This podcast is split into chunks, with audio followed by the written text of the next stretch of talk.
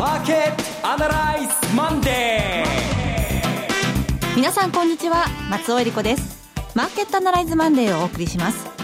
パーソナリティは金融ストラテジストの岡崎良介さん、はい、大変な日々が続いてますけどもこれ皆さん歴史の証人ですからえー、本当に、えー、目を凝らして耳をそば立ててですねこのことを、えー、見守ってもらいたいと思います。今日も頑張っていきたいと思います。岡崎です、はい、えそして株式アナリストの鈴木一之さんです。鈴木和之です。おはようございます。今日もよろしくお願いしますこの番組はテレビ放送局の BS1212 で毎週土曜昼の1時から放送中のマーケットアナライズプラスのラジオ版です。海外マーケット東京株式市場の最新情報具体的な投資戦略など耳寄り情報満載でお届けしてまいります。さて岡崎さんからもありましたけれどもなんだか私はまだね悪い夢でも見てるような。あのそうなんですよ。なんでこうなったのかっていうことばっかりみんなやってるんですけども、えー、大事なことは我々はこれマーケットを見てる人間ですから次どう動くかな動くのかここなんですよ、はい、だからとりあえずもう動いた方向についていけっていうことで今動いてるんですけども考えなきゃいけないのは今誰がマーケットを動かしていくのか。で次マーケットは誰がどの決断で動くのかここだと思うんです、はい、題して今日お話したいのは、えー、今週行われるのが2度目の選挙。選挙の、えー、セカンドステージ第2ラウンドだっていう話。ほう2度目の選挙。はい、はい、後ほど。わかりました。はい。行きましょう。そうしましょう、はい、では番組進めてまいります。この番組は株365の豊か商事の提供でお送りします今週のストラテジー。このコーナーでは今週の展望についてお話しいただきますが、2度目の選挙。はい、もう当然1度目の選挙っていうのはですね、はい、先週行われたアメリカ大統領選挙なんですけども、2度目の選挙っていうのは、アメリカのえー、広く広く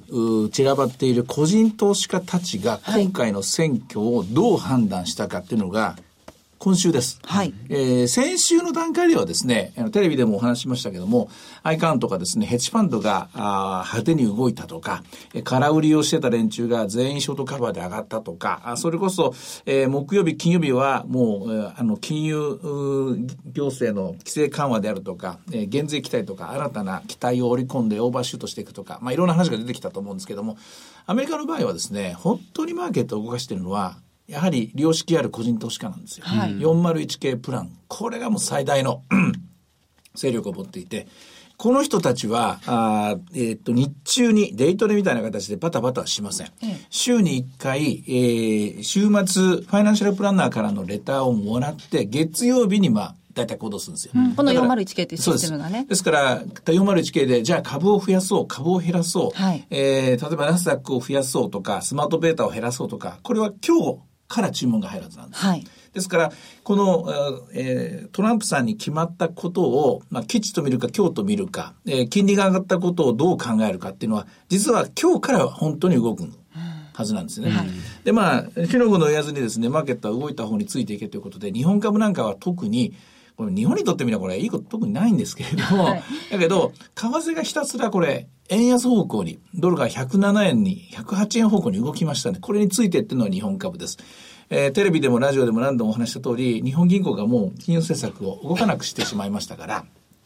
だから、円安に進んでもブレーキがないんですよね。だからスルスルと上がってしまう。ただその一方で、ドル高がこんだけ進んでしまうと、インドネシアなんかはね、もう介入をしたりとか、えー、あちこちで、えー資金えー、資本流出なんかの問題が出てきて、日本以外のアジアの株式なんか売りになったりとかですね、売られたりしてて、はい、問題はあちこち出ています。でもまあ、とにもかくにも、こういう状況の中で、えー、最大のまあ関心といいますか、判定するトリガーを引くドライバーとなるのは、やはりアメリカのマーケット。うん、先週はその民主主義というマーケット、民主主義が選挙というマーケットでトランプを選んだと。はい、今度は資本市場で投資家たちが、一体これを良い方向に進んでいると見るのか、悪い方向に進んでいるのか見るのか、今日からだい初めてえー、マーケットが2度目の選挙を行うと、こう見た方がいいと思います。なるほど。あの、まだ全米では、まあ報道ベースでしか私も知らないんですが、全米では、その抗議デモがもう全全米的に広がっているというニュースを聞きますが、例えばこのピラミッドで見ると、アメリカ国民をピラミッドで見ると、トランプ支持派というのは、どっちかというと、ピラミッドの底辺だとよく言われますよね。で、上層部の人たちはまあ白人で一番そうかもしれません。ところが、資本市場で見た場合、401系プランにたくさんお金を預けてるのは、このピラミッドの意外と上の方の人たちじゃないか中から中の上のグループになりますね。そうですよね。もちろん富裕層っていうのがいて、これが一握りの人たちが市場を動かしてるって言うんですけど、けども、一握りの人たちというのも、やっぱり二つに分かれていて、トランプの支持をしたアイカンのグルとかですね、こういうボラテリティを好む、えー、既存のものを壊していってほしいと。えー、要するに規制緩和グループとバフェットさんのようにですね、もう伝統的にですね、えー、中長期の安定成長を望むグループと、やっぱり二分されてるわけですよ。その、えー、中長期の安定成長しているグループ、それから401系の人たちっていうのが、今週どう判定をするかっていうのを、ここ見なきゃいけないと思うんですよね。うんその上層部に富が偏在しているということを随分言われて、その上層部がどちらかというとヒラリー・クリントン、民主党候補を応援したということであれば、今週以降はひょっとしたら個人 401K プランを通じて個人投資家が売りに出てくる可能性も多いんでしょうあの、実際ですね、規制緩和期待まあ結構なことです。はい。それはそうだと思いますよ。あの、例えば我々にしてみれば、もう3年前に、4年前になりましたか、アベノミックス相場ですよね。もうこんな感じでしたから、あの、変わるぞ、あの、世の中が変わるぞと。で、金融緩和進むぞと、アベノミックスだってことでわーっと言ったじゃないですか。あれと同じことが起きているように思えて、はい、これついていってると思うんですけれども、しかし、あの時は、そんな大きな対立軸はなかったんですよね。ほぼ満場一致でアベノミックスっていうか、自民党に回帰して、それで今のこの停滞している日本を変えてほしいということで、2012年のえー、年末の選挙があって、13年からアベノミックスじゃないですか。しかし、アメリカは今、強烈にですね、えー、階級と階級の衝突が起きてるわけですよね。はいで、その中で、えー、一つ目の、まあ、えー、民主主義選挙の後の、本当の次は資本主義の判定っていうのが出た時にどう動くか、えー、規制緩和の期待とか、ね、減税期待とか、いいかもしれないけど、これ数字には出てないですからね。えー、雰囲気だけで動いてますし、あるいは、えっ、ー、と、うちの石炭産業は儲かるぞとか、うちの、え構成施設ビジネスを儲かるぞとか、うん、ミニこう、こう、ミニトランプネタみたいなもんで、えー、あの、喜んじゃって、防衛産業が儲かるぞとか言って、トランプ銘柄を探せってこう、一様には動いてますけども、はい、それはあくまで、あくまで重箱の隅ですからね、全体がどう動くかどうかっていうのは、今日からなんですよ。はい、今日 401K がどっちに動くかで決めていくしかない。で、401K の人たちもトランプを支持してるのであれば、これは本当にまあ変わっていく可能性が出てきますね。うん、しかし、えー、今のところ、初期波動としては大きく地獄を見て、今度はその地獄を見たことの反動で、大きくまあ、なんか熱狂を見てしまったという状況にありますから、一旦ここは本当にそれこそ目を凝らしてアメリカを見なきゃいけない。日本で動いてるこの現象っていうのは、これは蜃気楼に近い。ただ、円安で動いただけですからね。はい、日本の GDP 今日2.2%出ましたけども、見事なデフレ経済でしたからね。物価下がってますからね。デフレターがマイナス0.3%でしたからね。そうです。名目はね、全然上がってないですからね。それこそ名目ベース600兆円というのは夢のまた夢ですから、これはね。これ選挙今週ということですが、二度目の選挙。まあ、あのー、何曜日ぐらいまでとみたいですか？水曜日ですね。水曜日。うん、水曜日までで大体401系の注文出ると思いますからね。はい。そこまででこう上がっていけば。上がっていくんだと、何かやはり、えー、アメリカは違うメカニズムが動き出したんだな、という、動き出したんだろうなと考えていいと思うんですけども、はいもしも、そうではなくて、トランプは信用できないぞ、やっぱりそんな当てにはできないだろうっていう考えているグループの人たちの方が、えー、勢力過半数であれば、やはりここで上昇は止まると思うんですね。これ見極めなきゃいけない3日間になると思います。で、我々は本当そういう意味では、2週間にわたって歴史の生き証人ですね。そうですね、えー、すごい、すごいいい体験させてもらってると思いますね。いや本当に年表のここにいるんだなって後で振り返れそうですが、はい、ところで日本株なんですけれども、これはどうなんでしょうか？一時急落して、それからまた上がって、そうですね。今週ですね。あの、まさにこの、為替が再び大きく出てきた。アメリカの FRB の金融政策、日本、日銀の金融政策の動向で、為替市場が動いていったところに、全く予想もしなかったところから、為替を大きく動かす材料が出てきた、という部分に反応してますね。うん。まあこれ、しかし、一つにやっぱり金利がもう上がらないという状況の中で、ええー、もう自由にアメリカの金利に好き勝手、してもらって、その金利に、えー、小判ザメのにくっついて、えー、円安が進んでますから、これはね、将来的には日本の株価のボラティリティが上がっていきます。うん、ボラティリティが上がっていくというのは、えー、先週の土曜日の放送の番組でもですね、ちょこっと話しましたけども、ヒストリカルボラティリティが上がることが本当は一番危険なんだという話。うん、えー、インプライドボラティリティを一応毎週毎週、今週上がりました、今週上がりましたって言ってますけども、あれはあくまで兆しであって先行指標なんですね。はい、で、一致指標って言いますから、当然のことながら、このヒストリカルの過去100日ぐらいのボラティリティっていうのが一番重要なんですね。この、えー、本物の投資の世界では、それこそ401の世界では、それこそ年金の世界とか、とあの、投資信託とか、それから、えー、政府生命保険会社の運用とかではですね、そうなっていくと、これ、恒常的に為替で右へ左へと振らされてと、あの、円高イコール株安で、円安イコール株高で、みたいな関係がもう確立されてしまうと、うん、これは将来的に日本株のですね、外国人投資家のえー、戻ってくる可能性が減ってきます。ここは注意しなきゃいけない。うん、やっぱあんまりこんなことに一喜一憂してちゃダメなんですけどね。で、現実にそのヒスカル、ヒヒストリカルボラティリティは今目の前で上がってるんですか？いや、まだこれからです。というか、先週の当然のことながら1000円安して1000円高して、それでピクッと動いたんですよ。うん、ピクッと動いたんですけども、大体今、値幅的に言うと毎日1.5%ぐらい株価が上がったり下がったりするとボラティリティ上がってきますね。それまでの範囲だと、多分まあ、この辺で落ち着けると思うんですけどね、1万7000円台で。うん、で、もしもこのまま乱高下が続いてしまうような状況になると、えー、次の第2波動って言いますが、下の第2波動のリスクも残っています。ここは気をつけなきゃいけないです。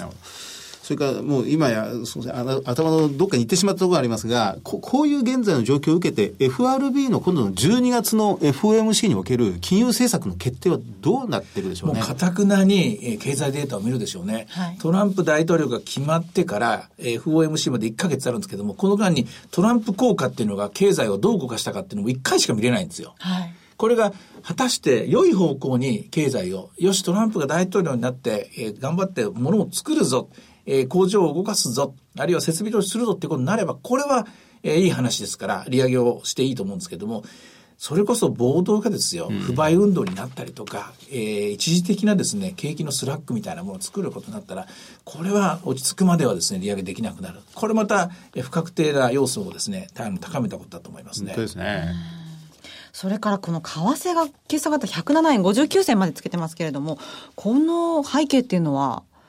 先ほどのアメリカの金利、はい、2.2%まできましたかね。これがまあ2.5になる、3になる、利上げもあるっていう、そのあるあるシナリオ。で、規制緩和でアメリカ株が上がる。で、えー、それから減税でアメリカの経営が良くなる。このあるあるがあるシナリオで動いてる。の結果だと思いますね。今週の見通しとしてはいかがですか？簡単に言うと、まあ、これ107円まで動いてるのは、もう先週101まで一回突っ込んでますから、えー、それの力学的な反動なんですよ。そうですか。いうことです。ですから、だから例えばアメリカの金利が2.5になる、はい、3になるっていうシナリオを持てば、これはドル高なんですけども、そこを考えなきゃいけないとね、勝手に為替だけで動くわけじゃないんですよ。はい、何かを見て為替が動いてる。その何かっていうのを、為替の、今の為替はアメリカの10年もの国債利回り。日本の金利が動きませんから、これだけを見て動いてると、こう考えた方がいいと思います。はい。いや、見るものがいっぱいありますね。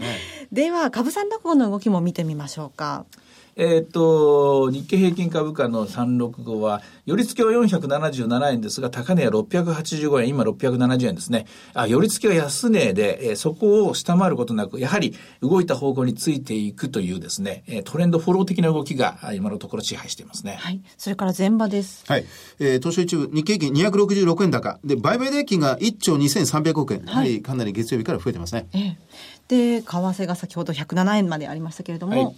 えー、今どこ行ったかな？ドル円は107円の4245ですね。107円の59銭までありましたね。はい。そんなことです。はい。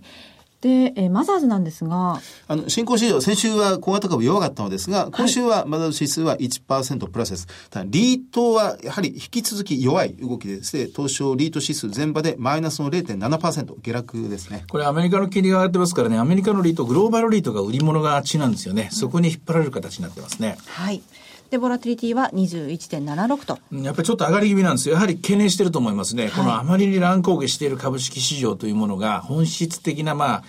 亀裂ですね。これを生むかどうかということを気にしていると思います。はい。さて、いろいろ展望していただきました。今週末には土曜昼の1時から BS1212 で放送しているマーケットアナライズプラスもぜひご覧ください。また、Facebook でも随時分析レポートします。以上、今週のストラテジーでした。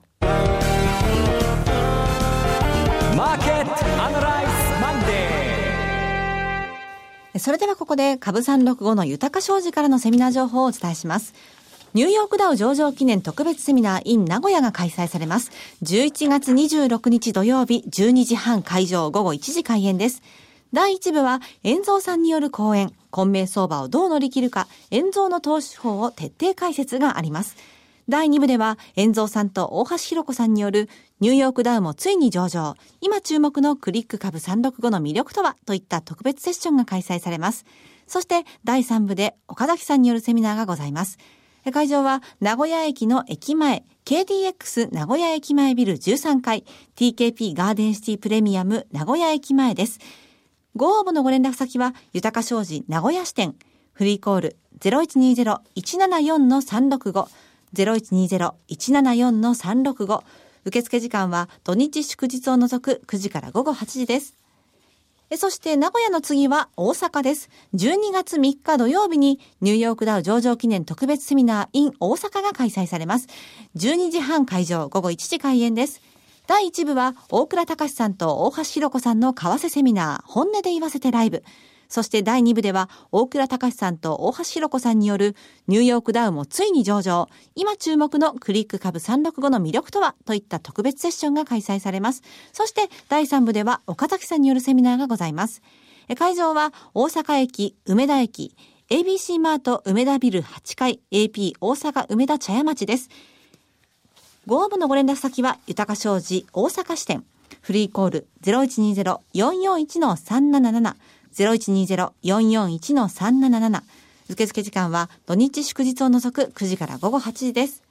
えそして、豊か商事のセミナー最後は東京です。ニューヨークダウ上場記念特別セミナー in 東京が開催されます。12月10日土曜日、12時半会場、午後1時開演です。第1部は、大倉隆さんと大橋弘子さんの為替セミナー、本音で言わせてライブ。そして、第2部では、大倉隆さんと大橋弘子さんによる、ニューヨークダウもついに上場、今注目のクリック株365の魅力とは、といった特別セッションが開催されます。そして、第3部では、岡崎さんによるセミナーがございます。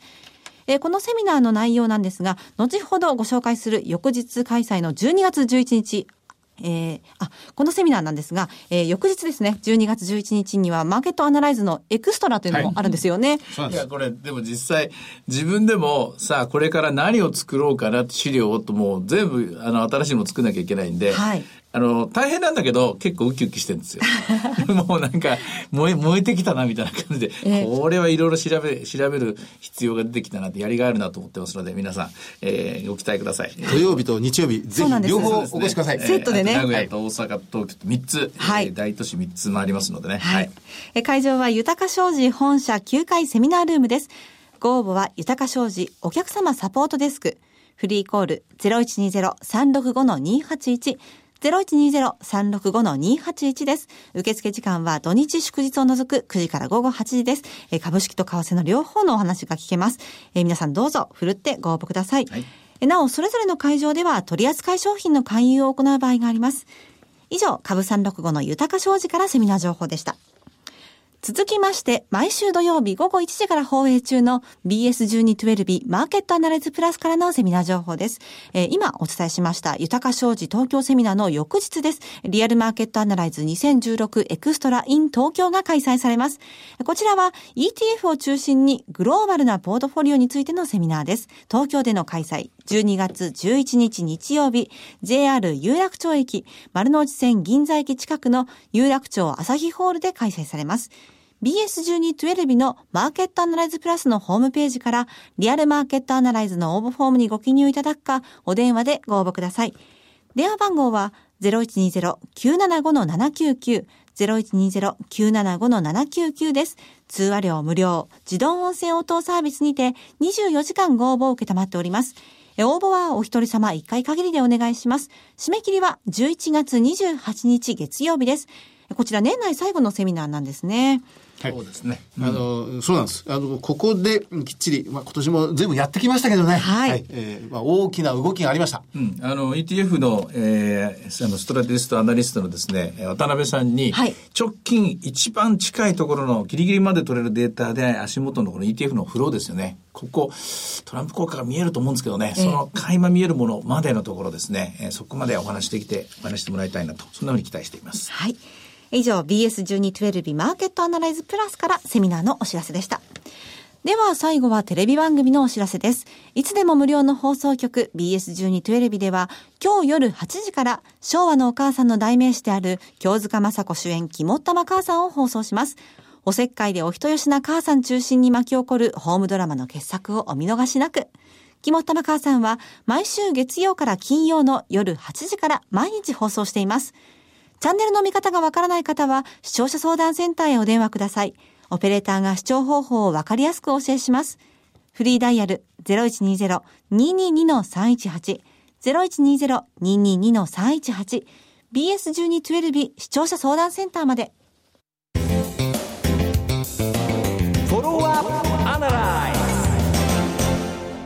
このコーナーでは先週放送の BS1212 マーケットアナライズプラスについて振り返ります。あの住友商事グローバルリサーチの高井宏之さんにゲストにお越しいただいて、はい、原油のお話を中心に伺いましたが、アルジェ合意9月28日はあの現場にいらしたんですね。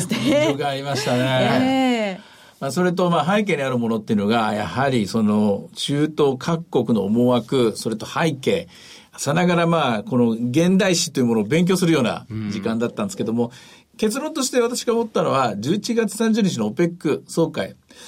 あれ、減産合意ないんじゃないかなっていうのが私の直感ですね。先ほどのイールド株的なものは、あまり木先が高くなってないってお話でしたね。っていうので、で、それこそまあ、喉元過ぎればじゃないですと、もうあれだけ思惑がみんな違うとですね、はい、簡単に、ただ単純にサウジだけがですね、譲歩するので、終わるのかもしれませんけれどもね、したところでですね、なかなかこれまた難しいんじゃないかなというふうなところが私の結論でございます。あの、現時点における需給バランス、原油需給のバランスというのは、何もしなくても今のままいけば、あ2010来年の第3四半期ぐらいからは好転してくると。まあ、ただ、やっぱり今回、やっぱりこじれてこじれて、2018年ぐらいのバランスになっていくんじゃないかということでしたよね。それともう一つやっぱりシェールができたということ、この技術革新っていうのは大きいですね、影響は。あの、シェールがなかったらもうそれこそ、えー、スカイロケットっていう現象ですね、もう青天井で相場が上がる世界がイメージできたのかもしれないけども、その世界はない。はい、ない中でみんながどうやって均衡点を模索するかっていうのが OPEC のえー、新しい、まあ、テーマになりましたんで、それこそ、どう、どういう形で減産合意するかそればっかり考える、そういう総会になっていくわけですね、これからね。えー、そしてそのシェールもトランプ政権になってどうなるのかっていうところもね。トランプさんになれば、それこそシェールが、あの、埋まってるだろうという土地をどんどんどんどん開放するぞというふうに、まあ、連邦政府が規制緩和をすると。そうなると、えー、掘る会社は儲かってしょうがないと。これ汚いんだけども、はい、掘れば掘るほど今度は原油価格下がるわけですから、そうですね。これはまあ、サウジにとってはね、本当に言われ目にたたり目になってしまうという、こういう現象で、結果的にトランプが勝ってからっていうのは、原油価格上がってないんですよね。そうですね。イラン、オバマ政権が結んだイランとの合意、まあ、経済制裁解除というものが反故にされる可能性があるなんてこともおっしゃってましたもんね。わ